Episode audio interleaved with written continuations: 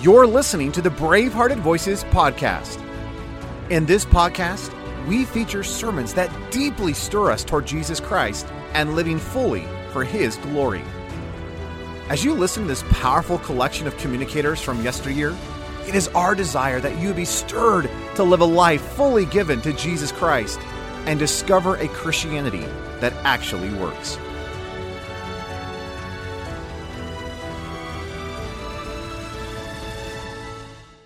I would just uh, like to say to you that I have appreciated very much opportunity to spend some time with you. I appreciate your questions, your comments. And in the words of Isaiah the prophet, you're a great bunch.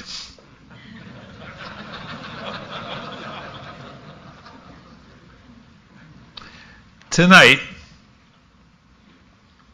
I feel compelled to take the role of a prophet. I don't particularly like being a prophet. Uh, prophets are in your face kind of people, usually a bit angry. I prefer to be a pastor, to come up beside you, to help you stand. But sometimes you are called upon to be a prophet. And tonight I might as well face you with it. I believe, in what I know of you, that many of you, most of you, are prejudiced. I know you don't like that, you become defensive, but it's true. Most of you, all of you, are prejudiced against snakes. you don't like snakes. If a swarm of snakes moved into the vacant lot in your neighborhood, you'd be upset you'd be sure they're going to lower the property value. Or if your daughter brought a snake home for dinner, everybody at the table would be a bit uneasy. No, you are prejudiced against snakes. According to the Encyclopedia Britannica, there are about 2,400 different varieties of snakes wiggling around the planet. Most snakes are good snakes. Snakes kill rodents. If it weren't for snakes, you'd be up to your kneecaps and rats and mice. But you don't think about that, do you? No, when you think about snakes, you think about rattlesnakes or cobras, water moccasins, pythons. What you do is to let a few bad snakes give all the good snakes a bad name. And that is prejudice. I will give you this, though. There are some very dangerous snakes. In fact, one of the most dangerous snakes I know is a good snake that's turned bad. We've had to deal with good snakes turned bad for 2,500 years. In fact, a young king by the name of Hezekiah had to deal with a good snake turned bad. Hezekiah came to the throne of Judah when he was 25 years of age. Wasn't a boomer, wasn't a buster, he was not even a revolutionary. And like many young people, he was fed up with the setup and the setup in Judah wasn't very good. Militarily, the nation was a joke. Its armies could not protect its cities.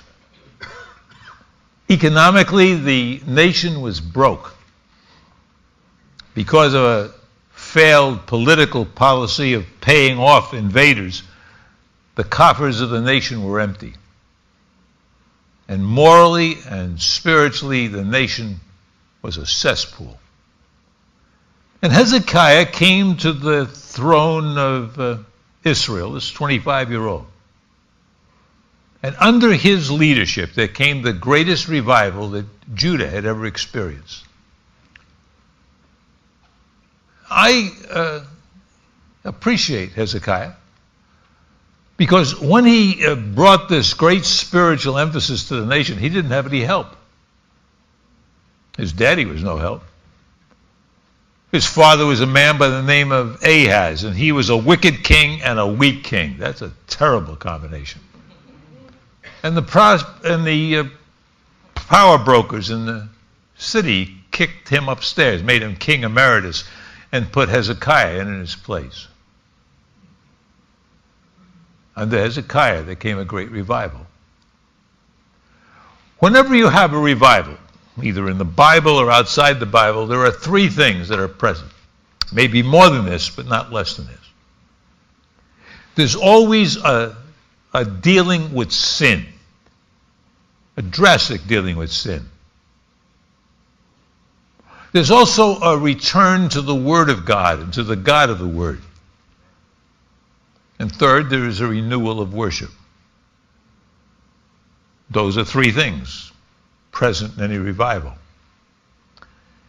And you can see that present in uh, Hezekiah's reign. The record of his reign begins in uh, 2 Kings chapter 18. The historian says, in the third year of Hoshea, son of Elah, king of Israel, Hezekiah, son of Ahaz, king of Judah, began to reign. He was 25 years old when he became king, and he reigned in Jerusalem 29 years. He did what was right in the eyes of the Lord, just as his forefather David had done. He attacked sin. He removed the high places, smashed the sacred stones, cut down the Asherah poles. The high places were uh, places in which there were altars to all the gods that uh, the people imported, usually on a high hill close to heaven. And they were all over. One mark of uh, the pagan religion, it was very convenient.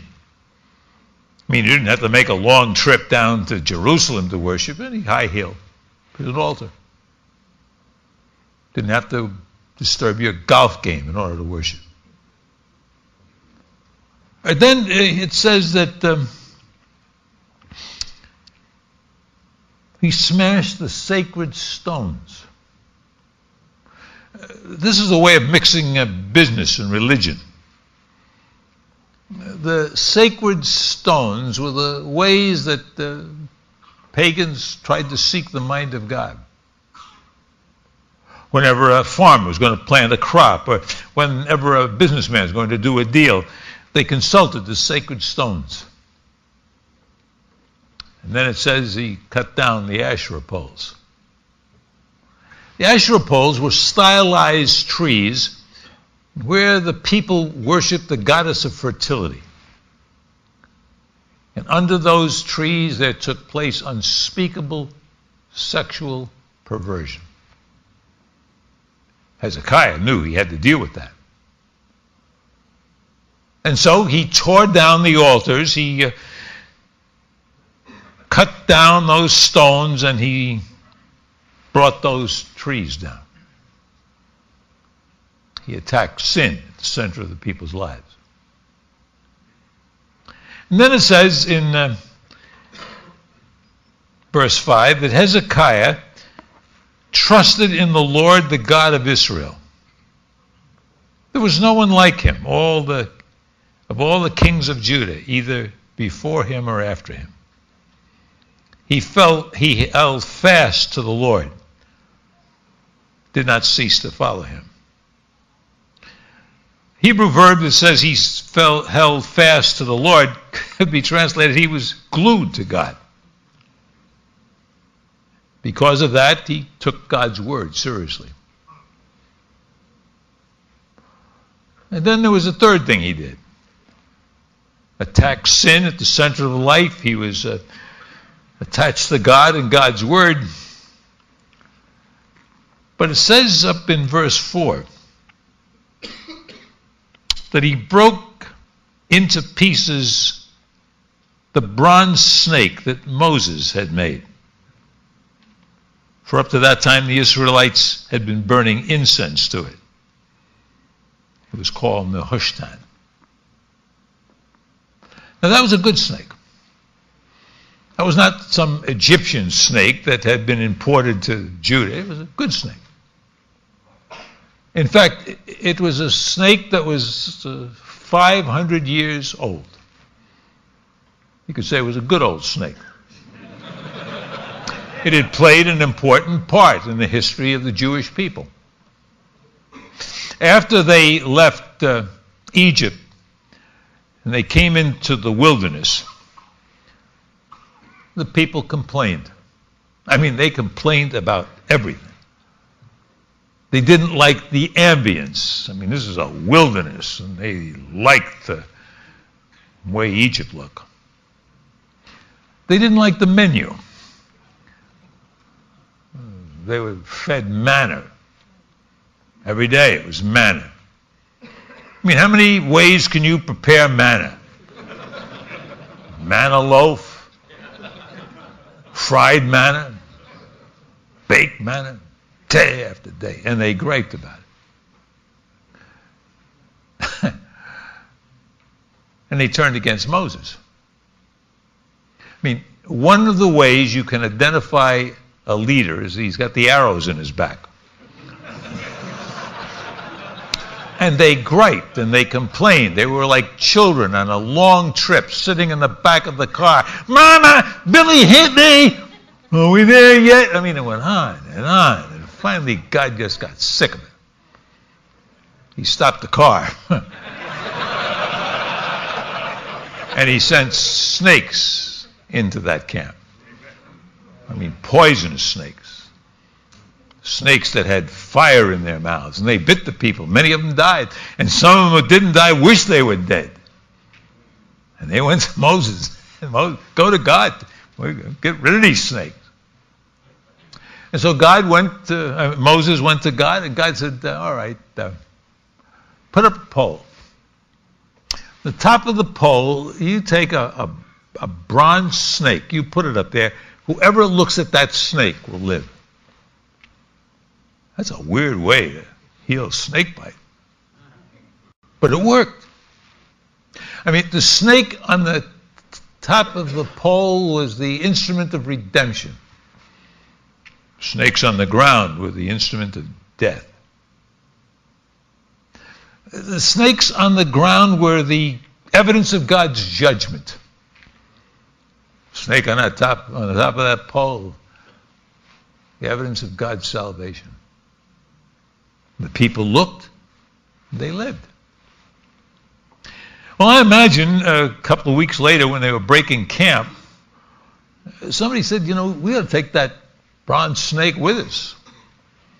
So they wrapped it in styrofoam. They gave it to one of the families. You guys are the keepers of the snake. Somebody lugged it for 38 years through the uh, wilderness. And imagine when he got through the 38 years, he said to his son, Son, this is our sacred responsibility. You carried the snake. He did through the conquest. All the way through the judges, 400 years into the reign of Saul and David. And then finally, when Solomon became king, he built the temple.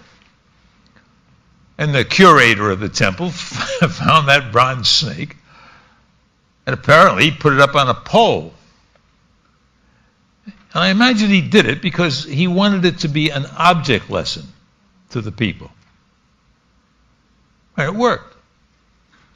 You can imagine a father and son coming to the uh, temple, and son looks up and says, "Hey, look, look, look! That look, that's a that's a snake on top of that pole. How come there's a snake up there?" Son, that's a very important snake. You could look at that snake up close. You could see the thumbprint of our leader Moses. And he'd tell him the story. So the snake that in the past had been the object of deliverance now became an object lesson to point back to what God had done. But after it was there a while, as the people came to the temple, they began to light incense to that snake. And now the snake that had been the object of redemption And the object lesson of what God had done in the past had become an object of worship. Hezekiah knew he had to destroy it. And so he took the snake, he smashed it into pieces. He said, it's Nehushtan, it's just a piece of metal. well, you know as I, uh, well as I do, times change, people don't. I mean, I'm sure there were people who formed committees, the SOS committee, save our snake. there were others uh, who, you know, passed out petitions. I mean, they'd rather get rid of Hezekiah than get rid of that snake. But Hezekiah had to destroy it. If there was going to be a fresh, new working of God, that old snake, good old snake, had turned bad, had to destroy it. We've been dealing with um, good snakes turned bad for centuries. Jesus had to deal with it. Some of the major opposition to Jesus is the group we call the Pharisees. No, no way, they were good old snakes. They may have gone back to the time of Ezra. They were laymen. And they wanted to see righteousness established in the nation. And so what they said was, let's take every part of life and turn it to God. But when people sit down to eat, have them wash their hands ceremonially. And that would remind them of the need that they have of cleansing before God. That's not a bad snake. That's a good snake. You use the meal to remind people of God. But when Jesus and his uh, band came along, they walked through the fields and took wheat, didn't wash their hands. the Pharisees were furious. I mean, he didn't wash his hands. It's not hygiene, you know. It's just ceremonially. And they were furious. In fact, they were so devoted to that old snake of theirs that here in their presence is the Son of God. And they missed him completely. And that's why Jesus said they were snakes. They were a generation of vipers.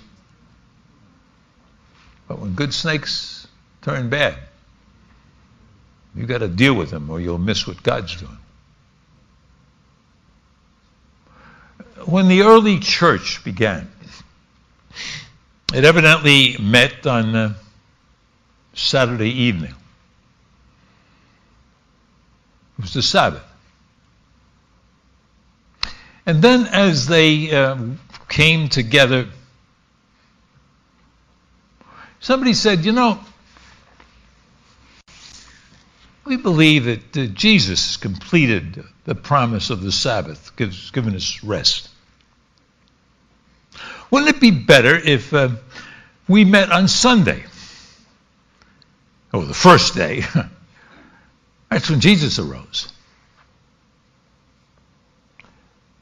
that motion didn't pass unanimously. There were some people who said, You can't do that. I mean, the Sabbath goes back to the law, back to creation. Can't do that. And they uh, opposed him. Uh, that day was so sacred to them. There's a good snake turned bad. And for the rest of the book of uh, Acts, Paul is pursued by Judaizers. That's another name for people who worship old snakes. And the opposition he got, every city he went into, they came, tried to tear down what he had built up.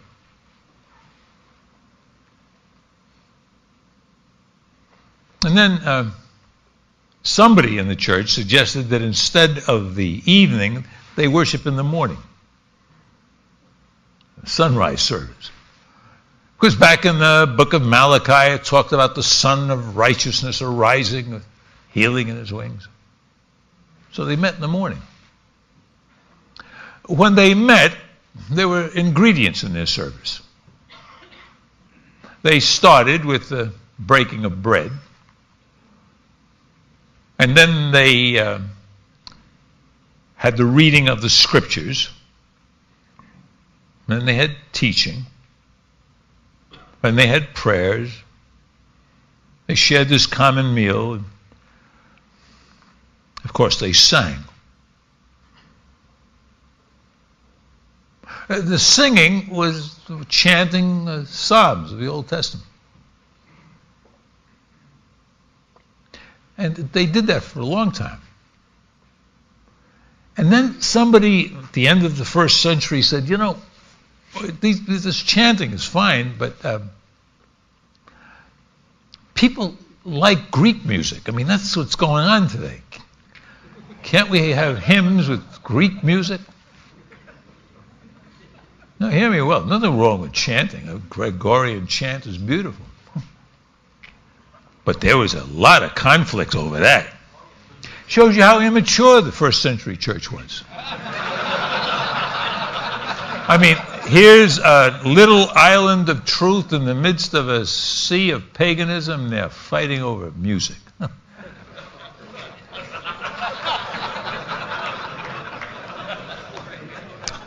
that was a good snake to turn bad. It almost derailed the working of God in the ancient world. Boy, you got to deal with something like that. And then they went for what, another 200 years? they were doing the Greek melodies. And somebody said, you know, this Greek stuff is all right, but the people love Roman marching songs. I mean, that's the music today. Uh, couldn't we, you know, compose some hymns to marching song? Oh no. God likes Greek music. We've been doing it for 200 years. We're not going if we change, we're going to destroy worship.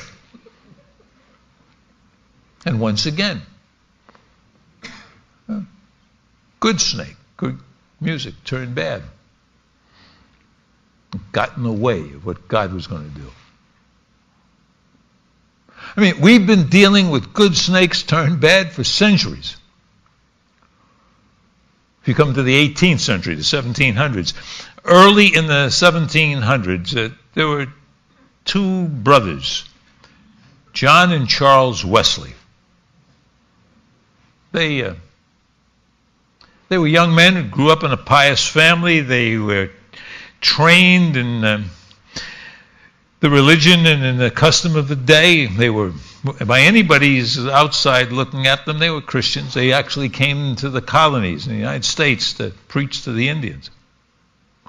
And on the way home, uh, John Wesley was impressed in the middle of a storm with the Moravians who had some peace that he didn't have. And when he got to London for a few weeks, he went to Aldersgate and he heard Luther's preface to the book of Romans. and he said, found his heart strangely warmed. And John Wesley was changed. Up until that time, as a clergyman, he read all his sermons. That was the custom of the day. But he wanted to reach the miners, and that didn't work. So he became a very extemporaneous preacher. His brother, Charles, is a musician. he composed songs. Some of the hymns were composed to the melody of the drinking songs the miners sang when they went to the tavern. I mean, they understood that music. We don't think of them as drinking songs. Oh, can it be that I should? Man, they they slugged beer to that before they got, it. I mean, that's. But the, the traditional snake worshippers in the church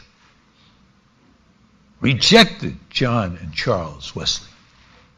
And they preached out in the fields, not because they liked air conditioning, but because the people in the churches were hanging on to old dead snakes when God was doing something new. Over in this country, at the same time, it's what historians call the Great Awakening. Uh, Jonathan Edwards, George Whitefield. Edwards is a brilliant intellect of his time, but he preached a sermon, Sinners in the Hands of an Angry God. And wherever he preached it, things happened. George Whitefield an evangelist. He came over from Britain, made five different trips. And when he was here, he preached about 80% of all the colonists, riding on horseback. And wherever he went, there was a moving of God. In fact, so much so that uh, secular historians call it the Great Awakening. You'd think everybody before that, huh? I mean, everybody for a Great Awakening. Boy, don't bet the grocery money on that. The, the churches, many of them opposed it. We had old lights and new lights. we had folks who were hanging on to the old dead snakes that had turned bad and the new lights. And the big issue was the new lights were emotional. Can't have that. And as a result, God did a great work at that time. But the many, many of the churches missed it. In fact, in New England, where I spent some time, there were three great movings of God. All of them opposed by some of the churches. And one of the things you'll see in New England is that many of the churches are as dead on the inside as the graveyard on the outside. Because when God was coming through and doing something new and different, they couldn't give up the old snakes that had turned bad. At the end of the uh, 18th century, there was uh, Robert Raikes. Robert Raikes lived at the beginning of the Industrial Revolution. And children in the Industrial Revolution worked six days a week, usually as much as 12 hours a day. And Robert Raikes said, we got to help those kids. so on Sunday, we could have a Sunday school. He meant a Sunday school. Teach them to read, to write, religion, talk about Jesus. And it worked. Sunday school movement moved through England, and it, it came to the United States, came to New York City. And the churches in New York, many of them, would have nothing to do with it. They said if we let those urchins into our church, they won't know how to behave. They'll destroy the furniture. And the Bible says you got to do things decently and in order. By the way, whenever you find a good snake turned bad, there's usually a Bible verse hanging around its neck. God used it, but they missed it. When a good snake turns bad, you've got to deal with it. In my lifetime, I've only been part of one revival. And that was the people that were called hippies, flower people. In the 1960s, on a Christmas vacation, I was invited to go out to California to minister to those folks. Probably had uh, three or four hundred of them there. Long hair, sandals. I got up to speak. They introduced me. I gave it my best shot, and when I was through, leader of the group said, uh, well, uh, Mr. Robinson's finished teaching us right for now. We're going to sing some songs. He'll be back to teach us again. he didn't say that. I, I mean, he never told me about it. So I got up and tried it again. Taught him some more. I did it that that morning with a break for lunch. I did it all afternoon. I did it in the evening. And they wanted it. They sat there. They would take notes. They would listen. And then the following day, many of them went back to Haight Ashbury and other places to witness to their friends about Jesus Christ. it was a revival. It was a moving of God. But when those people tried to come into our churches, no way. They didn't want people with beards and long hair. They stood at the door, wouldn't even let them in. I mean, here was God doing a work among the street people. And the churches were so busy with those dead snakes that they missed that working of God. Quite frankly, I think we may be in danger of that today. There is a moving of God among young people. The Christian college campuses, it's uh, days of revival. But it's also true in the secular world. If you listen to the music of the secular world, it's music of despair, music of suicide, of death. I mean, they are asking our questions. They just don't believe that we have the answers. The whole question of meaning. we have the answer. We do, I think. But they don't turn our way. Some of my students uh, told me uh, of a pastor who um, liked to tell stories to children on Sunday morning. He'd have kids come up and they'd just sit around him. He said, Boys and girls, I want to tell you a story. Um, I'm going to tell you about a, a, little creature that lives in the yard. It has a big bushy tail. Anybody have an idea what I have in mind? No takers. So I'm thinking of a little little creature that has a big bushy tail. He loves to eat nuts. Anybody? No? I'm thinking of a little creature who um, lives in the yard, has a big bushy tail, eats nuts, loves to climb trees and jump from tree to tree. Anybody have any idea who I have in mind? And one kid put his hand up to get him out of his misery. He said, I, I know the answer's got to be Jesus, but it sounded like a squirrel to me. I'd like to borrow that punchline. Because I think there are a lot of people out there, I know there are people out there, who think that perhaps the answer could be Jesus. But when they look at our churches, looks like old dead snakes to them. Don't misunderstand me. This is not a diatribe against the past or somehow an attack on traditions. We have a great history. We should honor it. We have traditions from which we can learn. But when you take from the altar of the past be sure to take the fire and not the ashes.